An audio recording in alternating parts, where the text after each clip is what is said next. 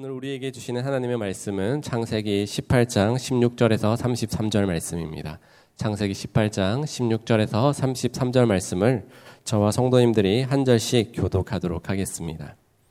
그 사람들이 거기서 일어나서 소돔으로 향하고 아브라함은 그들을 전송하러 함께 나가니라.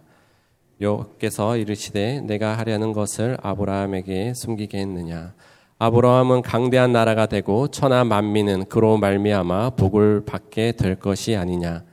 내가 그로 그 자식과 건석에게 명하여 여호와의 도를 지켜 의와 공도를 행하게 하려고 그를 택하였나니 이는 나 여호와가 아브라함에 대하여 말한 일을 이루려 함이니라.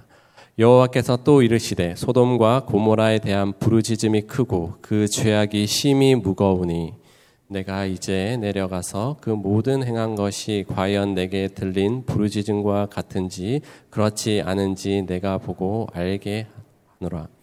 그 사람들이 거기서 떠나 소돔으로 향하여 가고 아브라함은 여호와 앞에 그대로 섰더니 아브라함이 가까이 나아가 이르되 주께서 의인을 악인과 함께 멸하러 하시나이까 그 성 중에 의인 50명이 있을지라도 주께서 그것을 멸하시고 그 50의인을 위하여 용서하지 아니하시리이까 주께서 이같이 하사 의인을 악인과 함께 죽이심은 부당하오며 의인과 악인을 같이 하심도 부당하니이다.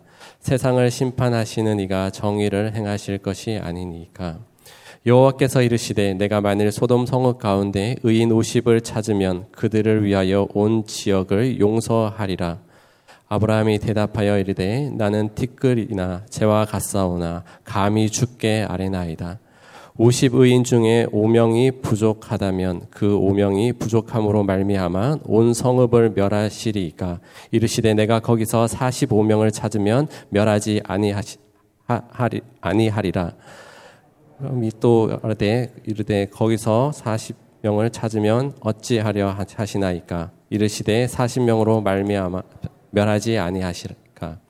아브라함 이르시되 내 주여 노하지 마시옵고 말씀하게 하옵소서. 거기서 30명을 찾으시면 어찌하려 하시나이까? 이르시되 내가 거기서 30명을 찾으, 찾으면 그리하지 아니하리라. 아브라함이 또 이르되 내가 감히 내 주께 아뢰나이다. 거기서 20명을 찾으면 어찌하려 하시나이까 이르시되 내가 20명으로 말미암아 그리하지 아니하리라. 아브라함이 또 이르되 주는 노하지 마옵소서 내가 이번만 더 아뢰리이다. 거기서 10명을 찾으면 어찌하려 하시나이까 이르시되 내가 10명으로 말미암아 멸하지 아니하리라. 함께 읽겠습니다. 여호와께서 아브라함과 말씀을 마치시고 가시니 아브라함도 자기 곳으로 돌아갔더라. 아멘. 오늘 긴 본문을 읽었는데요.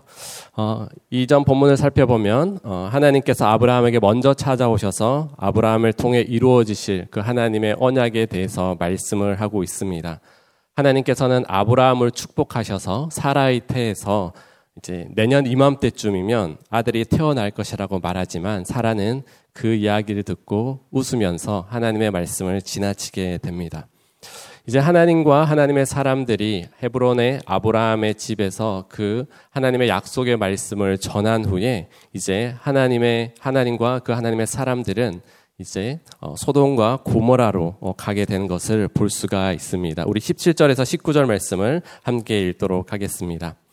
여호와께서 이르시되 내가 하려는 것을 아브라함에게 숨기겠느냐 아브라함은 강대한 나라가 되고 천하 만민은 그로 말미암아 복을 받게 될 것이 아니냐.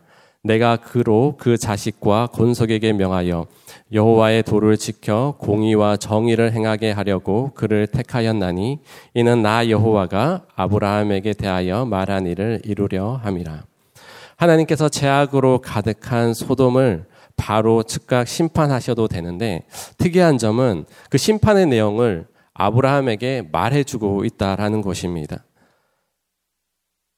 하나님께서 그냥 일방적으로 심판하시더라도 아브라함과는 전혀 상관이 없는 것처럼 보입니다. 심판과 축복은 하나님의 주권이고 하나님의 선택이지만 그 하나님의 마음을 아브라함에게 전해주는 것은 아브라함과 하나님과의 친밀한 그런 관계였기 때문입니다. 먼저 심판 전에 아브라함이 누릴 축복에 대해서 다시 한번 17절에서 19절을 말씀하고 있는데요. 이 하나님의 축복은 하나님과 아브라함과의 맺었던 그 언약에서 출발하게 되고 하나님과 그 친밀함을 누리는 그 상황 속에서 아브라함이 강대한 나라가 되고 아브라함을 통해서 많은 민족이 축복을 받게 되고 그 자손과 권속까지도 하나님의 축복 안에 있을 것을 보여줍니다. 또 반대로 20절에서 21절 말씀을 바로 연결되는데요. 함께 읽도록 하겠습니다. 여호와께서 또 이르시되 소돔과 구모라에 대한 부르짖음이 크고 그 죄악이 심히 무거우니 내가 이제 내려가서 그 모든 행한 것이 과연 내게 들린 부르짖음과 같은지 그렇지 않은지 내가 보고 알려 하노라. 우리 성도님도 잘 아시다시피 소돔과 고모라는 죄악의 상징입니다. 교회를 다니지 않고 하나님을 믿지 않는 사람도 소돔과 고모라라는 내용을 이 그 의미를 잘 알고 있습니다.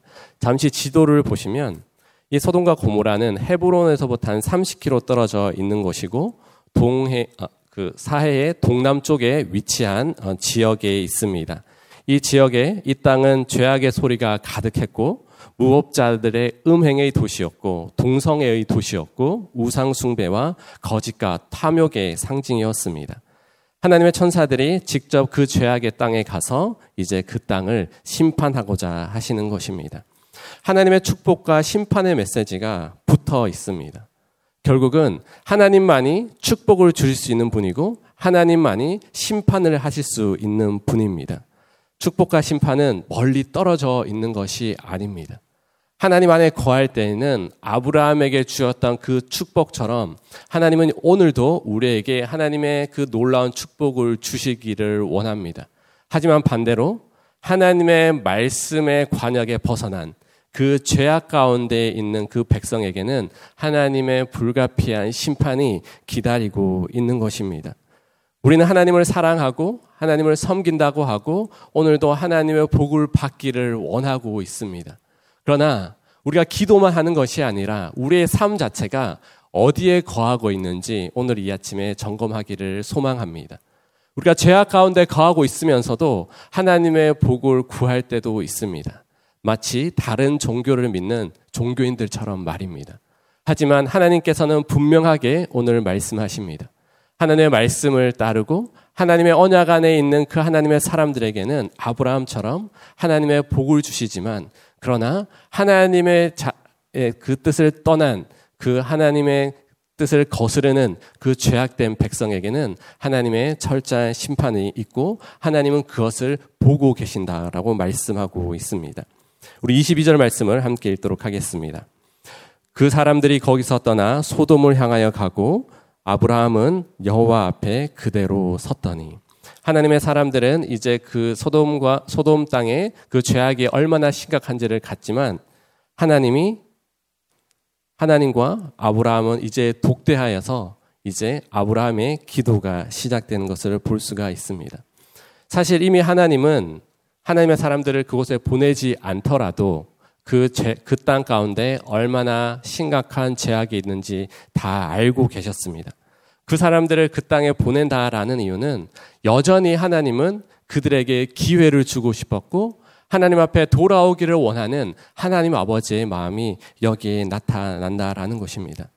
하나님의 심판의 메시지를 듣고 아브라함은 하나님 앞에서 주시는 영적인 부담감이 있었던 것 같습니다. 어떻게 보면 소돔과 고모라 땅 아브라함이 생각하기에 당연히 심판받아야지 하고 생각할 수 있습니다. 왜냐? 또 자신은 하나님께서 주신 그 언약의 축복이 보장되어 있기 때문에 이미 그냥 헤브론으로 다시 돌아가도 아무 상관이 없습니다. 그러나 아브라함은 하나님께 그 소돔과 고모라 땅을 향한 그 긍휼의 마음을 가지고 하나님 앞에 강구합니다. 우리 23절 말씀을 함께 읽도록 하겠습니다. 아브라함이 가까이 나아가 이르되 주께서 의인을 악인과 함께 멸하려 하시나이까 아마도 아브라함은 소돔 땅에 거하는 자신의 조카 롯을 생각했던 것 같습니다. 그 가족들과 그 땅의 의인이 어느 정도는 있었겠지라고 생각했습니다. 하지만 그 땅에는 하나님의 심판이 임하게 되죠. 하나님, 아브라함은 그 땅이 심판당하는 자신을 떠난 롯의 가족이 어떻게 보면 살릴 수 있을까라는 그런 간절한 마음을 가지고 기도하고 있습니다. 아브라함은 하나님의 정의와 하나님의 그 의인을 향한 그 긍휼을 구하면서 기도를 하고 있는데요. 오늘 본문을 길게 읽었는데요. 그 내용을 간단히 요약하면 마치 하나님이 하나님과 아브라함이 약간 거래처럼 느껴지는 것입니다. 처음에는 50에서 45 그리고 40, 30, 20, 10명 긴 어떤 본문의 내용이 나오는데 이것을 읽으면서 왜 이렇게 약간 숫자 가지고 거래를 하고 장난치는 것 같이 보이게 됩니다. 그 당시 소돔과 고모라는 어, 비옥한 평야 지역이었기 때문에 우리가 얼, 얼마나 많은 인원이 살았는지 정확하게 알 수는 없지만 성경학자들은 최소 만 명 이상의 사람들이 살았을 것이라고 추정을 하고 있습니다. 만 명 가운데 50명은 0.5%밖에 되지 않습니다. 지극히 작은 숫자입니다. 아브라함이 50명, 45명, 30명, 20명, 10명까지 이렇게 내려가면서 기도하고 하나님께 도전하였을 때 아브라함의 그 입장을 한번 생각해 보게 되었습니다. 기도를 하면 할수록 목소리에 자신감이 없어지는 것 같습니다. 처음에는 50명이라고 생각했었는데 또 생각해 보면 그것까지 안 되고 점점 더 숫자는 줄어들고 있습니다. 아브라함은 하나님의 마음을 알고 있었고 하나님이 어떠한 분이신지 특별히 하나님께서 긍휼을 베푸시고 그 긍휼로 말미암아 그 10명의 사람들로만이라도 그 소돔과 고모라를 용서해 주시는 분이라고 믿었습니다. 소돔과 고모라 땅을 향한 이 아브라함의 기도와 그 자세를 통해서 우리 중보자의 영적 원리에 대해서 한번 생각해 봤으면 좋겠는데요. 우리는 기도할 때에 특별히 중보자의 기도를 하며 나아갈 때에 우리는 하나님의 성품과 은혜를 기억하며 기도해야 하는 것입니다. 하나님의 입장에서는 당장이라도 심판을 하실 수 있습니다. 하나님과 마치 숫자를 가지고 장난치고 게임하는 것처럼 느껴질 수 있지만 이것이 바로 하나님께서는 오래 참으시는 하나님, 긍휼을 베푸시길 원하시는 하나님, 노하기를 더디하시는 그 하나님의 마음을 이 아브라함은 잘 알고 있었다라는 것입니다. 하나님의 은혜를 기억하고 하나님께서 우리의 삶 가운데 역사하셨던 그 하나님의 놀라운 일들을 바라보면서 우리는 기도해야 하는 것입니다.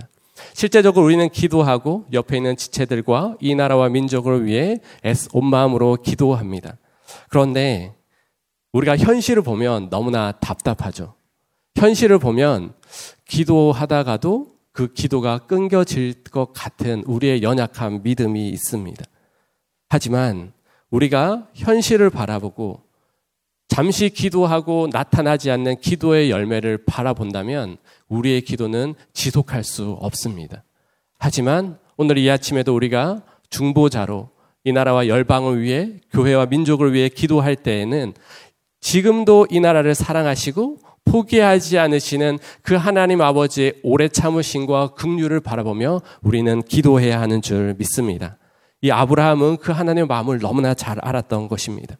우리가 하나님의 성품과 하나님의 뜻을 통해서 우리를 회복시키고자 하고 이 나라와 민족을 회복시키고자 하는 그 하나님의 뜻을 알고 그 하나님의 성품을 의지하며 기도할 때에 우리는 더욱더 힘을 내어서 그 기도에 지치지 않고 계속해서 함께 하나님 앞에 나아갈 수가 있는 것입니다. 우리가 기도를 통해 우리 각자에게 베풀어 주신 그 은혜 또한 우리는 기억해야 합니다.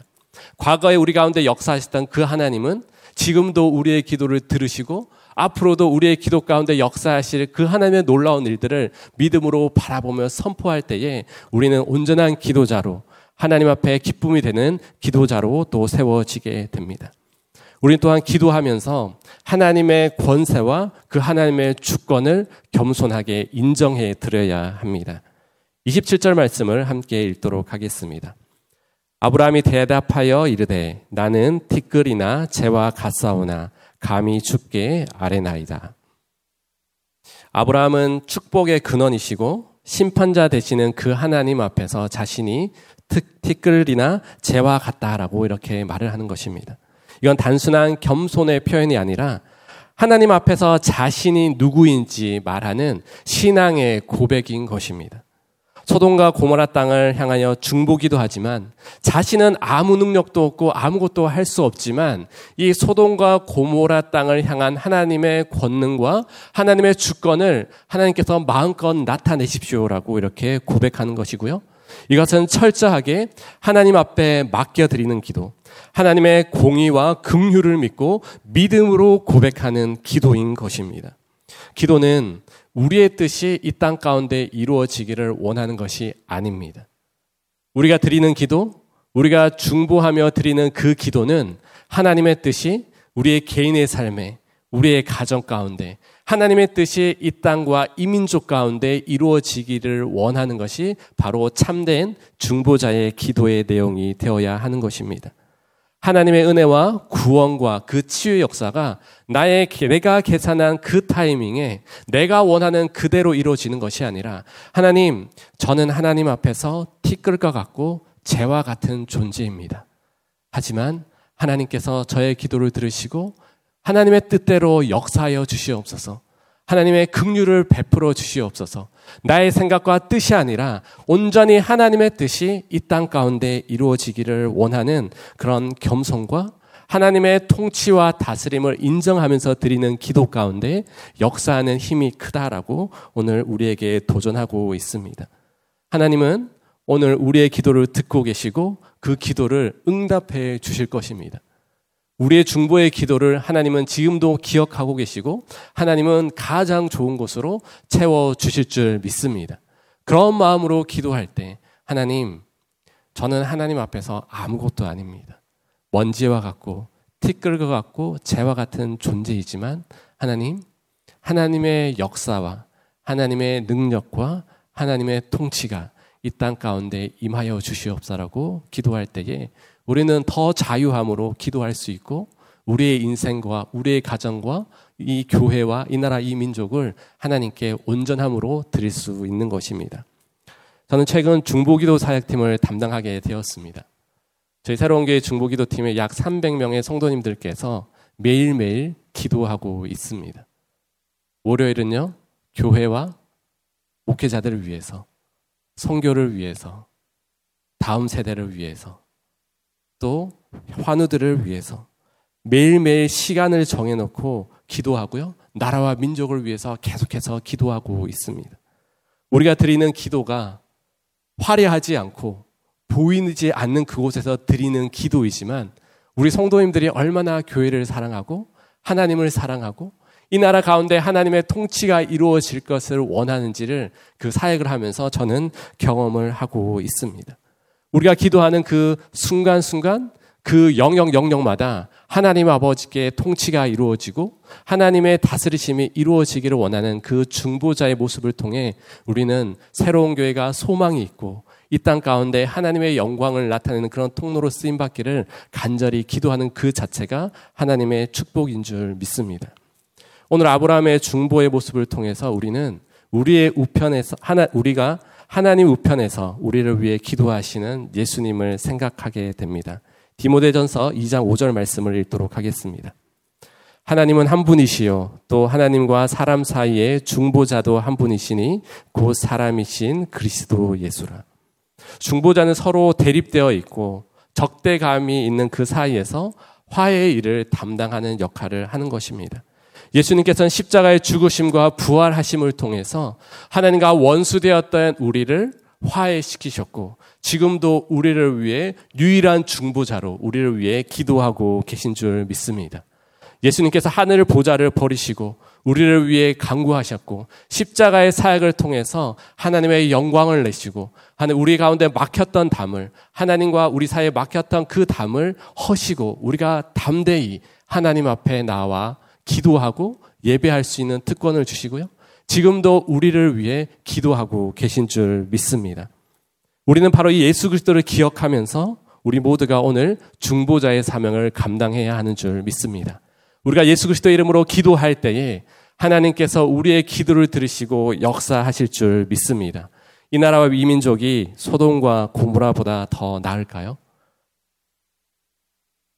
그렇지 않죠. 어, 빌리 그레엄 목사님은 1980년대부터 이렇게 미국 사회를 보면서 말씀하셨습니다.